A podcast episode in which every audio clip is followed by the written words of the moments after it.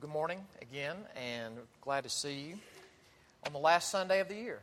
And we have had four Sundays where we, I guess you would say, observed Advent. We looked at some passages from the Old and the New Testament having more to do with God becoming a man, the incarnation. And I hope everybody had a good Christmas. But we're going to do something a little bit different this morning. I'm uh, going to preach in German. Just kidding. At the, I'm, I'm going to draw from Proverbs, Old Testament book of Proverbs, and I want to do this with an eye to the new year. And I, I don't want to be a slave to the calendar, but I want to recognize that we're about to go into a new year. I had a homeroom eighth grade teacher, and she used to quote something to us that her dad said to her. Uh, she said that her dad would tell her when she had a big test coming up study like you're not going to pray, and pray like you're not going to study. And that stayed with me. And I don't know if her dad knew this, but he, he actually was hitting on something that's a theological tension. And it's a tension that Christians have recognized and theologians have recognized. And the tension is that on the one hand, uh, God is all powerful. The Bible's very clear about that. Old and New Testament, he, no one can thwart his purposes. Uh, his purposes stand. He rules over every molecule. And at the same time, humans are making real choices, real decisions. We have what some people would call actual human agency. So when we plan things, when we implement things, when we decide things, it's real. It's not pretend. You know, we're not robots, it's real. But biblically, those things don't cancel each other out. They, they hold hands, they coexist. That God, as, as has been said, God is sovereign, but human agency is real. Now, we're going into this new year, and there's something about New Year's that I think makes us think about plans. And uh, I said this at the first service. I, I have worked more on 2014, excuse me, than I've ever worked on a, on a, on a next year. And I'm almost scared to say that publicly because I feel like now that I've said that, by March, it'll just be in shambles, you know, and like smoking rubble everywhere. But I'm saying it to say that's part of the issue is we have to make plans. And I, and I, and I want to push on that. We've got to make plans. But you never know what's coming because God knows more than we do. And the thing that Scripture commends, again, Old and New Testament, is having wisdom. Intelligence is great. Scripture has a high view of thinking, of rationality. God invented that, flows out of who He is. But the thing that it really commends to people is not being the smartest person in the room, it commends wisdom. And I've heard one person define wisdom as it's, it's the ability to navigate the complexities of life. Because you think about it, most of what's going to be thrown at you in 2014 is not just going to have this clear cut answer where you just sort of check the Ten Commandments and go, uh, no, no, I'm sorry, guys, I can't murder that person. No, the answer is no. You know, like, let me scale it. No, the answer is no. It's, it's just going to be things that are gray. It's got this side to it, that side to it, and we're going to need wisdom. What does it look like to plan for next year wisely? And hopefully, to start answering that question, I want to commend these proverbs to you. So let's look from God's Word about planning, drawing from the book of Proverbs. We'll start with one from chapter 21, verse 5. The plans of the diligent lead surely to abundance, but everyone who is hasty comes only to poverty. Deceit is in the heart of those who devise evil, but those who plan peace have joy. Without counsel, plans fail, but with many advisers, they succeed. The heart of man plans his way but the Lord establishes his steps. Many are the plans in the mind of a man, but it is the purpose of the Lord that will stand.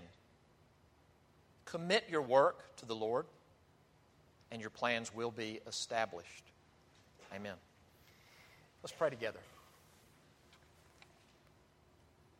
Our Father, we pray that as we actually are this morning, that you would really help us as we continue to worship and we hear your word.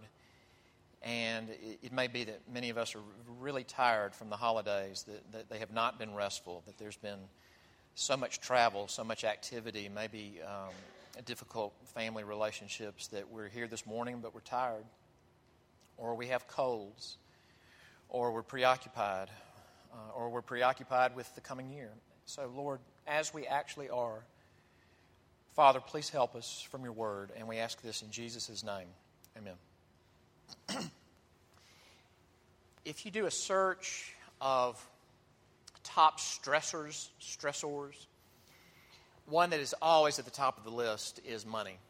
And if it's not the top, it's always in the top two or three. It's, it's at the top for individuals, at least for American individuals. Uh, when lists are made about stressors for marriage, it's always in the top two or three. What do, what do married couples often fight about? They fight about money problems, money disagreements. So obviously, it's something that it stresses us, it worries us. Okay, now that being said, think about this. A Gallup poll came out this past summer, and it said it, the, the, estimate was that in, in the poll that two thirds of Americans do not have a personal budget. Now, think about the juxtaposition of those two things. I worry about money. I think about money. I get together with people and we talk about how we're worried about money. That, and I don't make a plan. Or at least the majority of us don't, don't have a plan. And I want you to think about that, that, in some ways, that's a window into who we are. That's a window into our hearts that we can simultaneously say, yeah, this thing in my life, boy, that's a big deal. That's important. I want that to be good in 2014. And simultaneously, not make plans for it. And again, there's nothing magical about rolling over the calendar into the new year, but uh, it is a time where we sort of think about the chronology that we're wrapping up this and we're going to that. And this is old now and this is new. I had a friend that said, every, he said, Brian, every December, I, I, it's weird. The older I've gotten, at the end of December, I just start making lists. It's almost like my little liturgy or something. I just start writing things down and listing and things that I want to see happen in the new year. He said, The rest of the year, I'm never like that, but at the end of December, that's, that's what I'm like. So I think it's a natural impulse. Here's a new year. What are the plans? And we want to do it with wisdom. So let, let, me, let me throw out three things that I want, to, I want to meditate on this morning. The first thing is this I've already said this that wisdom embraces good planning. No, no shocker. Wisdom embraces good planning. Second thing is this God's plan weighs more. God's plan weighs more. The last thing is this wise planning is an act of trust. Wise planning is an act of trust. But let's start with the first one, the most obvious one that wisdom embraces good planning. If you've read anything about uh, work efficiency, or productivity. You might have seen the name David Allen. David Allen wrote a book years ago called Getting Things Done. People who are into his stuff call it GTD, Getting Things Done. And he podcasts and has website stuff and all that. But one of the things that he talks about is that your mind is amazing. Our minds are amazing. But when you're trying to remember a million different little things, your mind is not great at that. And when you've got all these unresolved things that I need to think about that, I need to give that further thought, I need to revisit that, I need to, I need to check with them about that, he calls those open loops. And he says when you've got these open loops, it shuts down creativity, it shuts down productivity. Get enough of them, and it really starts to overwhelm a person. And so, now I'm not, I'm not throwing this out to say, you know, we're the David Allen church and you must go buy this book, but as somebody who thinks about this all the time, here's, here's one of the number one things he says to do. You must get these things out of your brain. You must objectify them and write them down. If something comes across your mind, write it down, get it out, put it on your phone, whatever. Then you've got to do something else because if that generates a list of a million things, then you want to cry because it's so much. And, and now, you're, now you're reading the things that have been haunting you. Then you've got to start to work through it and ask yourself, all right, is this something I can really act on? And if I can, what would that involve? What would the next action step be? All right, now when you do that, you're planning. You're planning. And Scripture commends that. I mean, look, look at the first proverb. This is sort of the catch all hey, plans are good if you want to be wise. The plans of the diligent lead surely to abundance. That sounds good to me. But everyone who is hasty comes only to poverty. All right, so wisdom embraces good planning. But then when you say good planning, we need to define what we mean, right? What makes, I mean, there's bad planning, there's mediocre planning. What makes planning good planning? Biblically speaking, if we're going to be wise, it needs to have a couple of aspects to it. The first one is the goal has to be good. And then the input has to be good. The advice has to be good. And think about the first one. The goal has to be good. Look at the second proverb down. It says, Deceit is in the heart of those who devise evil. And some people do plan evil. 9 11 was intricately planned. Deceit is in the heart of those who devise evil, but those who plan peace have joy. I think in our context, you can read that proverb and it doesn't really connect. It can, you can feel like, I, I'm not going to plan violence. It's not like I would say, 1030, attach explosives to enemy's car.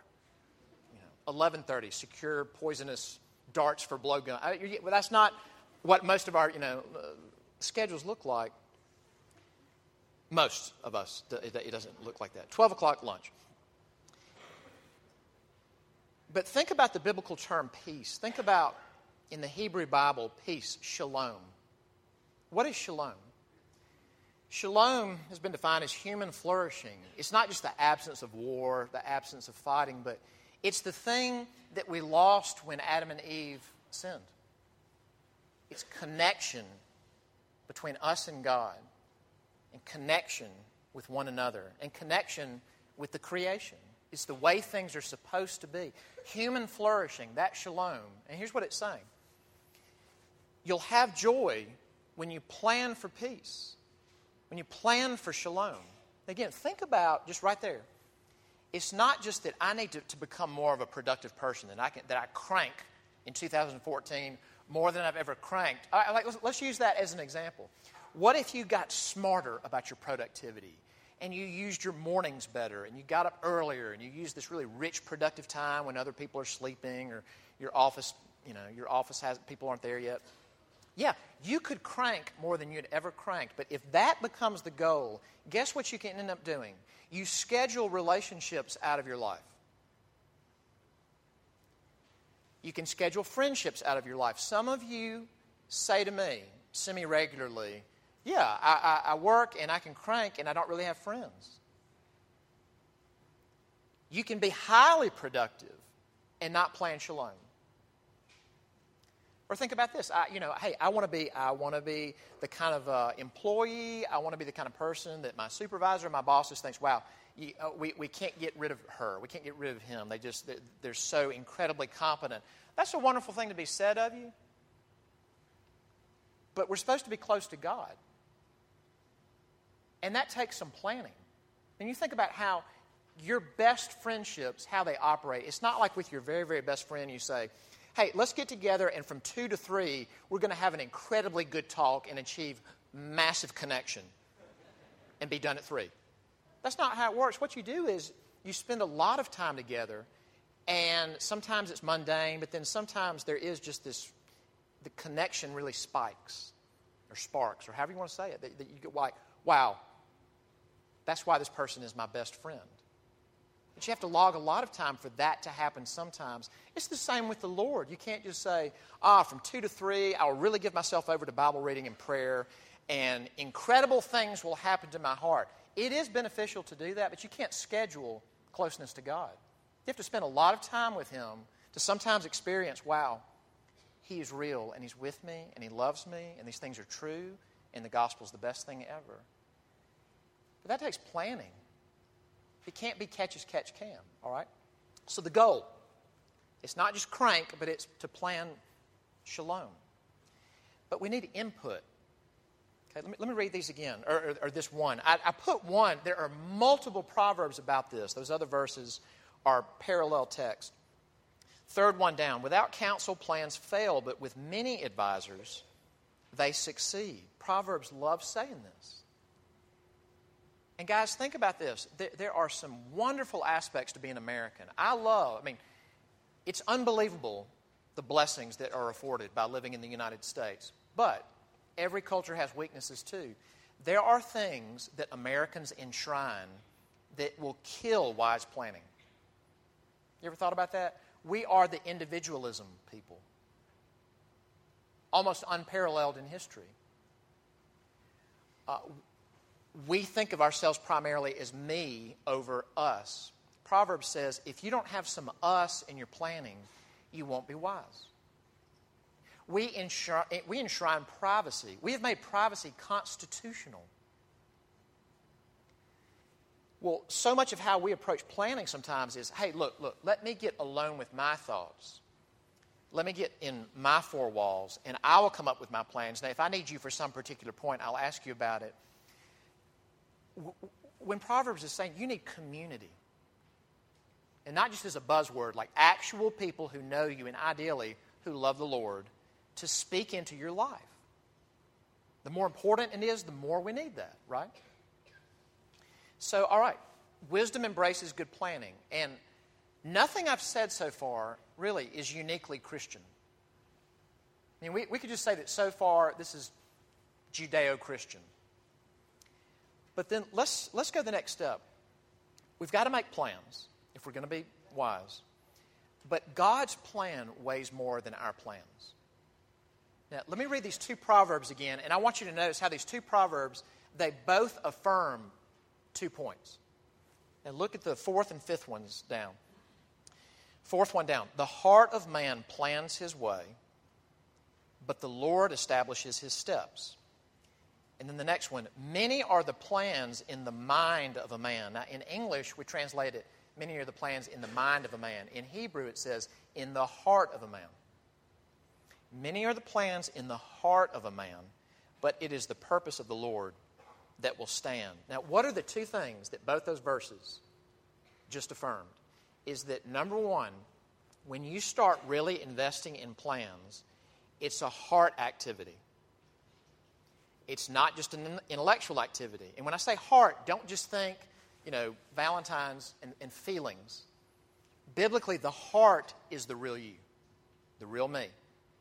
The heart is the control center of who we are when we make plans, the whole of us gets wrapped up with it. I'll give you an example. When I was in seminary, um, a, a, friend of mine and, and, a mutual friend of my friends uh, got married, a guy in his 20s, and the family was British. And I went to seminary in St. Louis, so the wedding was in St. Louis, but culturally, it was not so much an American wedding as a British wedding.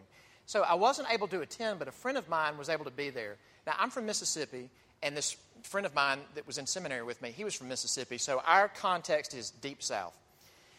So the next time I saw him after the wedding, I said, How was the wedding? he said, Hey, Big, I can sum it up in one phrase the absence of hysterical southern mothers. and I knew exactly what he was talking about. I mean, I didn't know exactly how it played out there, but eh, eh, eh, nor well i have some feel for it here but you know what, what we had grown up with is that with great intentions the mother of the bride and the mother of the groom they help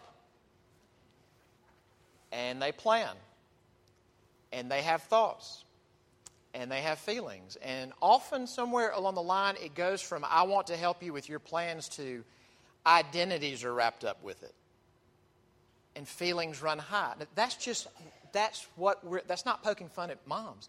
That's what we're like. That our heart gets wrapped up in it. And here's the tricky thing when your heart gets wrapped up in it, it's hard not to feel that, well, then surely God wants to secure that for me. If He cares about me, surely He wants that to happen. And this is sort of the version of, God, here's my plan. Now bless that.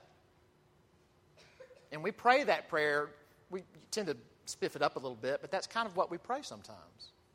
God, here's what I've planned and here's what I've come up with, and I just ask for your blessing on that. It's a hard activity, but, but here's the rub. We can do that, and we can go the extra step and just sort of assume, and that's what God planned too. And sometimes it is decidedly is not and He's God. He's immortal. We're mortals. He's infinite and we're finite, and our plans are finite. And if His plan and our plans are different, His plan always wins 100.0% of the time. Um, the purpose of the Lord will stand. I mean, have you ever had a plan and you felt like there's a million good reasons why God should make this plan happen, and then He obliterated it? You ever had that happen? I threw that question out the first service, and there were just nods all through the room. Saw some just now. Where do you think, I, Lord, you, you brought this person into my life, and you, you let me love him. And, and he seemed to love me, and I wanted to move ahead with it, and I was trying to be godly in the way that we loved each other, and I, I placed it before you, and then you just ended it. And you know it's important to me. I thought you cared. Or I, I, have been so careful in my work. All these times where no one was watching, except you, Lord, except you, you could see. All those times where I could have fudged on something. I could have submitted the paperwork for reimbursement and I could have fudged and gotten more than I should have, or I could have spent more than I should have.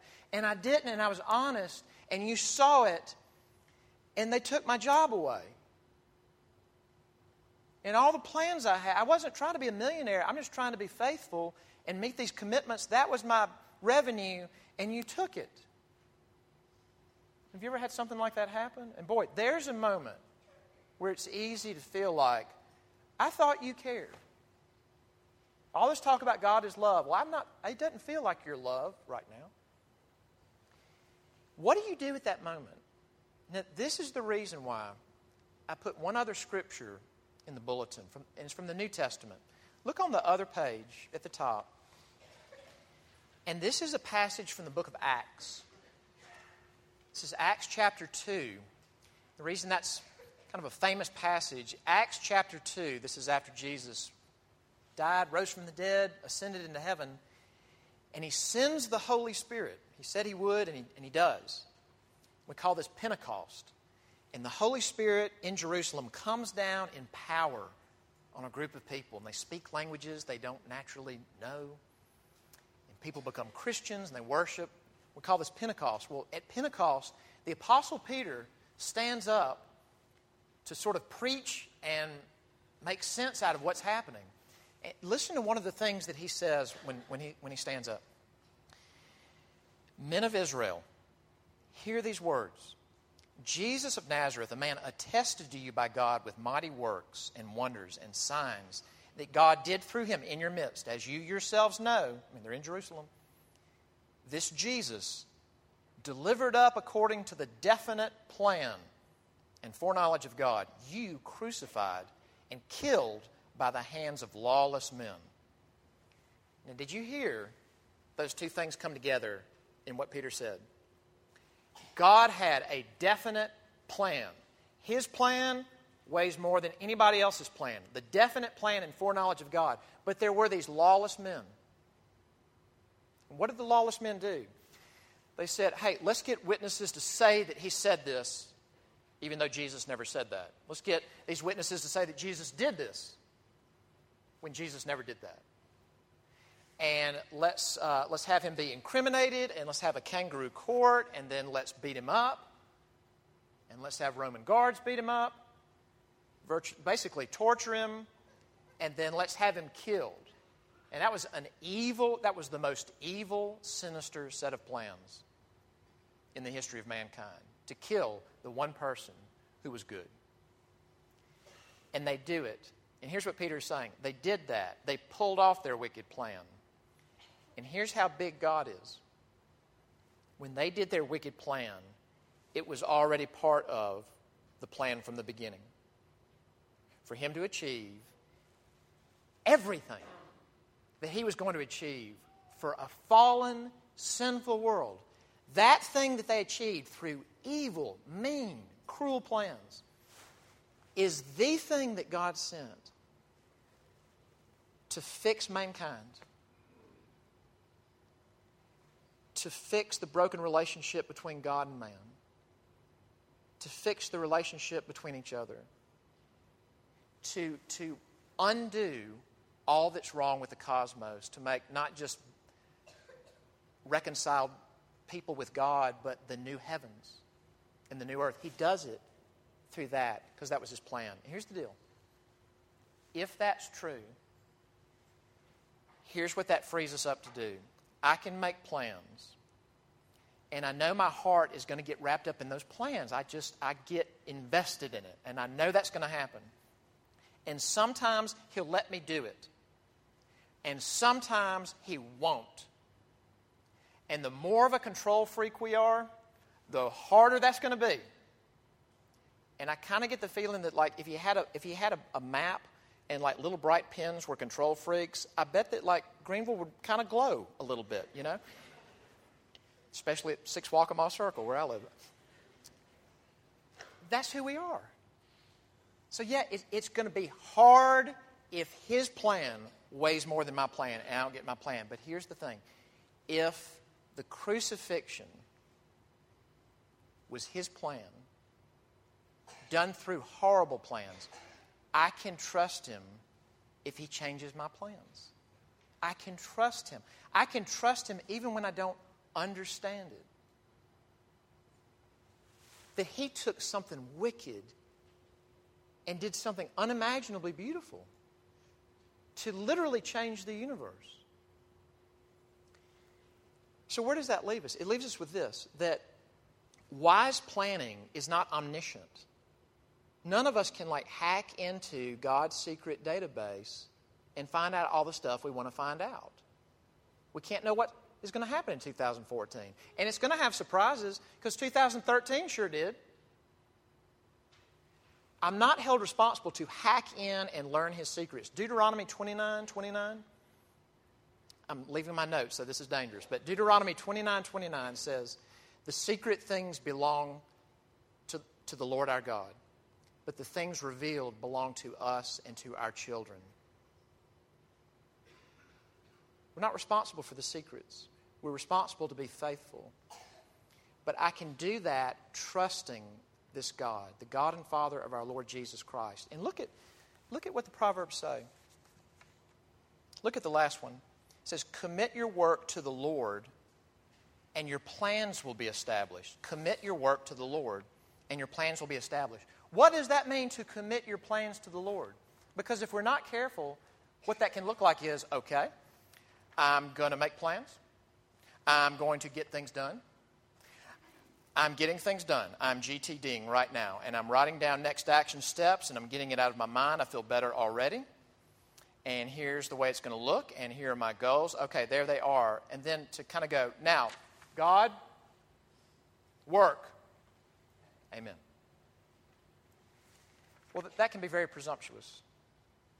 But here's, here's what an Old Testament scholar, Bruce Waltke, this is a guy that really knows his Hebrew, here's what he said about that Hebrew verb commit. That you commit these things to the Lord. Here's what he says The admonition commit to conveys a sense of finality. Roll it unto the Lord and leave it there. The faithful must not fret or worry about their effectiveness or even their purity. For that assessment and their achievement depend on God, not on the doer. And what he's saying there is the gospel is true. Boy, if, if, if God's only going to bless my plans if they're pure, then my plans won't be blessed. Everything I plan is tainted because I did it. But that's not who God is. He goes on to say this Secular man who feels so self confident, paradoxically, is plagued with fear. Pious people, he means godly people, who know God's sovereignty and their limitations live in prayer and peace. I mean, Isaiah says this You will keep him in perfect peace whose mind is stayed on you. If all I know is that I can make plans, but God can steamroll them, I'm going to be on eggshells all the time. If all you have is God's sovereignty and you don't have a robust sense of His love in Jesus Christ, you'll make plans walking on eggshells. But if you know what He's done in Christ, it lets you say, I'm going to make these plans. I'm invested, but I'm going to leave them with the Lord. I'm going to work on them, but I'm going to leave them with the Lord. And if He changes them, He knows what He's doing because He loves me. And I'm telling you, I hate it when He does that to me. It slays me because I have my plan and my heart got invested and I have control freak tendencies. But what does He show again and again and again? Hey, you know what, Brian? You're not God. I'm God. But it's not just that I'm God and you're not. I love you and I know better. And watch what I'm going to do. Now, what does it look like to flesh that out, to, to plan wisely as an act of trust? And, and I just want to end on some like three basic things. Number one, shocker application. Make plans. Okay. Make plans. Think about what is it that God would have me do and be proactive. And maybe this is stating the obvious, but, but before God commanded, don't eat of the tree of the knowledge of good and evil, what, what is one of the oldest commands? What's really the original command? Rule over the earth and subdue it. What does it mean to subdue it? Does that mean just not take care of the earth and uh, use it capriciously? No, it means harness it for what it can be, but you happen to it.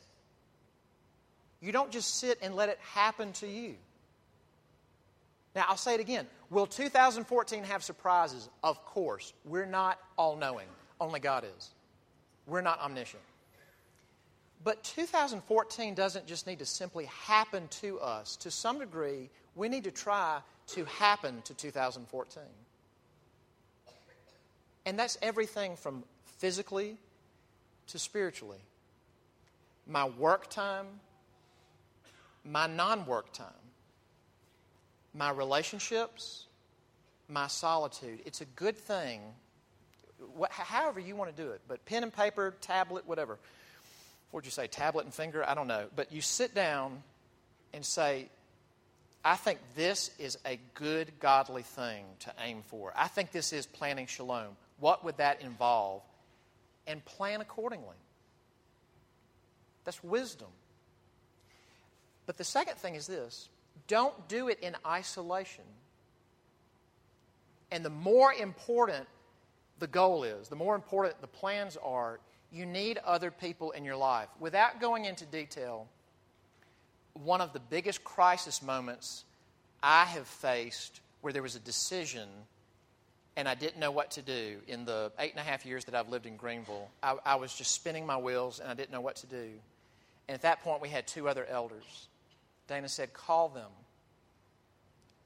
And I called them, and we rode around in the car. And their counsel was different than what I thought I should do, and they were right. And I would have been dead wrong. We all need that. We talk a good game about community, but sometimes we're way more American than Christian. The bigger the goal, the bigger the plan. We need each other in our lives, especially people who know you and know Jesus. That's the ideal. They really get you and they really love Jesus. Third thing is this. Um, do you know the verse Romans 8.28? Romans 8.28, this is New Testament, the Apostle Paul, and he wrote this. A lot of people quote this. For God causes all things to work together for good for those who love him and who are called according to his purpose. God causes all things to work together for good for those who love Him and who are called according to His purpose. Uh, my advice to you is be careful about quoting that at people. Because sometimes that's quoted when people are going through tragedy. You know, a loved one dies, or I lose my job, and someone kind of marches in and says, God causes all things to work together for good for those who love Him and who are called according to His purpose. And what that can feel like is, I don't have time to weep with you. So here's my Romans 8:28 sticker. I don't have time to like sit with you and walk through life with you, so I wield my Romans 8:28. I would really be careful about that, about quoting it at other people. But Romans 8:28 is fantastic to quote at oneself. To counsel oneself, to preach at oneself. That when the plan is derailed, that when the interruption comes, to take a deep breath and say, He's loving me right now. And even though I'm wrapped around the axle, He's going to take care of that. He loves me. And just to end, I thought, you know, I wish I had some visual cue for that, some visual teaching aid to say, look, look, look how his plans are better than our plans. And then last night, I kept, I don't know how I'm going to end the sermon. And then last night, it hit me. We're sitting in it. This building is, is an example of what I'm talking about. Uh, for two years, we met without a building. We met in, a, in another sanctuary downtown at night, what we call the dark days of downtown Pres. The winnowing years of, of downtown Pres. But you know what? During that time, there's a lot of meetings, a lot, a lot of you know committee meetings and prayer and thinking about, wow, where can we be? And people in this room worked, worked, worked on that. Looking at some of them right now. But I remember at one point, I I saw a building downtown because we're committed to being downtown, and I thought that's the building for us. I know it. It's like it's close to where people live, and you can see the skyline of downtown. I'm not going to tell you which one it is, but I thought I know the building. And I, I started to get invested in it. In fact, I would sometimes go there at night and put my hand on it and pray. And one, and one of our elders caught me or saw me one time, which is special, but but uh, he, he knows who he is. But uh, and here's the deal: the answer was no. And where we are sitting is so unbelievably better. Now, does it always work out that way where you can kind of like tie it up with a bow? With, it? no, it doesn't always work out that way. But literally, like, did you know there was a funeral here yesterday? And it was the father of a member of another, a newer downtown church plant, and they don't have a building. And we were called on very short notice, and we're at, you know, could we use your building for the funeral of this church member's father? And we were able to say yes because God knows exactly what He's doing. And so he, here's, here's my exhortation let's sit down. Let's be smart about 2014. Let's think ahead. Let's be proactive. Let's not just let it happen to us. Knowing that God can and will overrule, but we can trust Him. And the way that we can literally know for certain that we can trust Him is because of the life and death and resurrection of his son. We can trust him that he loves us and his plan will always be for our good. Amen. Let's pray. Father God, help us as we maybe feel so much inertia and obstruction about even starting to make a plan, a plan about work or, or finding employment or getting healthier or um, improving a relationship or using uh, times of, of solitude more wisely. Help us to plan with the light that we have. Would you also enable us when you change things, when you seemingly derail things, when you stop things, to bow down to you and to worship you for being God, and to remember that you are not just wise, you're not just powerful, but you are love, that the gospel is true, that we know Jesus, so we know you're good, and that we'll hold on to that. Uh, would you establish our plans as you see fit for us as individuals and as a church? We ask this in Jesus' name. Amen.